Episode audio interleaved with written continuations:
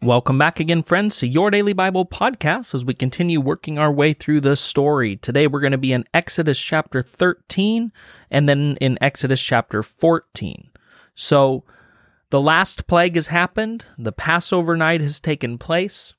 After the angel of death comes down and kills every firstborn in the nation of Egypt, Pharaoh relents. They decide to release God's people, and God's people immediately begin to leave Egypt.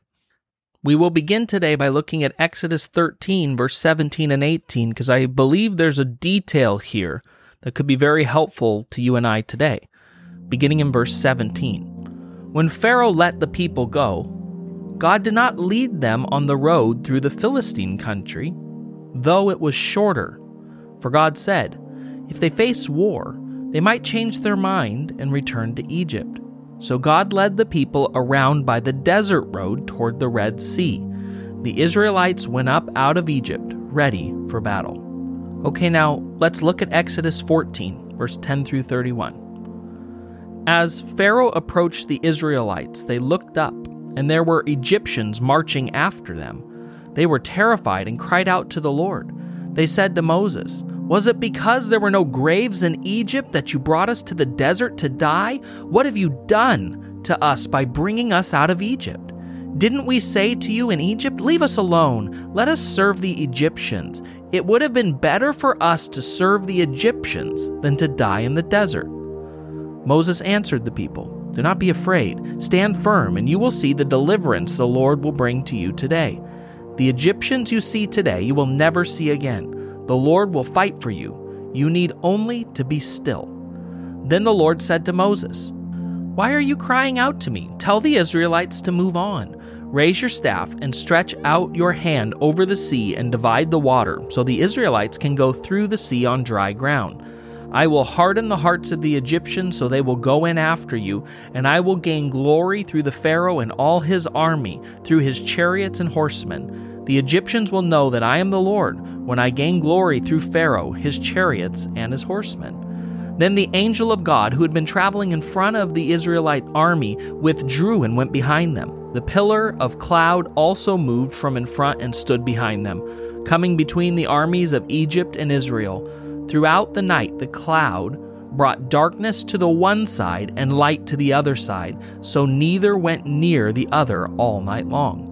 Then Moses stretched out his hand over the sea, and all that night the Lord drove the sea back with a strong east wind and turned it into dry land. The waters were divided, and the Israelites went through the sea on dry ground, with a wall of water on their right and on their left. The Egyptians pursued them, and all of Pharaoh's horses and chariots and horsemen followed them into the sea. During the last watch of the night, the Lord looked down from the pillar of fire and the cloud at the Egyptian army and threw it into confusion. He jammed the wheels of the chariot so they had difficulty driving, and the Egyptians said, Let's get away from the Israelites. The Lord is fighting for them against Egypt. Then the Lord said to Moses, Stretch out your hand over the sea so that the waters may flow back over the Egyptians and their chariots and horsemen. Moses stretched out his hand over the sea, and at daybreak the sea went back to its place. The Egyptians were fleeing toward it, and the Lord swept them into the sea.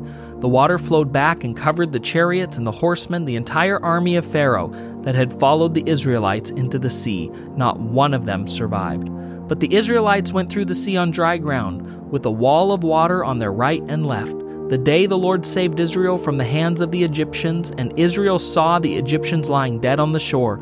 And when the Israelites saw the mighty hand of the Lord displayed against the Egyptians, the people feared the Lord and put their trust in him and in Moses, his servant. Okay, amen. Now I read the Exodus 13 section for a reason. You see, it's important for you and I to see this detail. There was an easier, or at least shorter, route to get to the Promised Land from Egypt that didn't involve going through this desert area and didn't involve the Red Sea. There was a route that led through Philistine country, but God, in His wisdom, his foresight, knew that that route wasn't a good one. In fact, He said if they go this route, they'll likely turn back and go to Egypt. So God sent them on a longer more challenging journey. More challenging, at least, in the sense that the landscape would be harder, not what they would face. But it's interesting when they arrive at the Red Sea and the Pharaoh and his chariots begin to approach. Do you see how they respond? The people of Israel are angry. They said, Why did you bring us here? It'd have been better if we stayed in Egypt. Didn't we tell you this is what would happen? All of that dialogue that takes place as the people, now stuck up against the Red Sea, are thinking they are headed towards their certain death.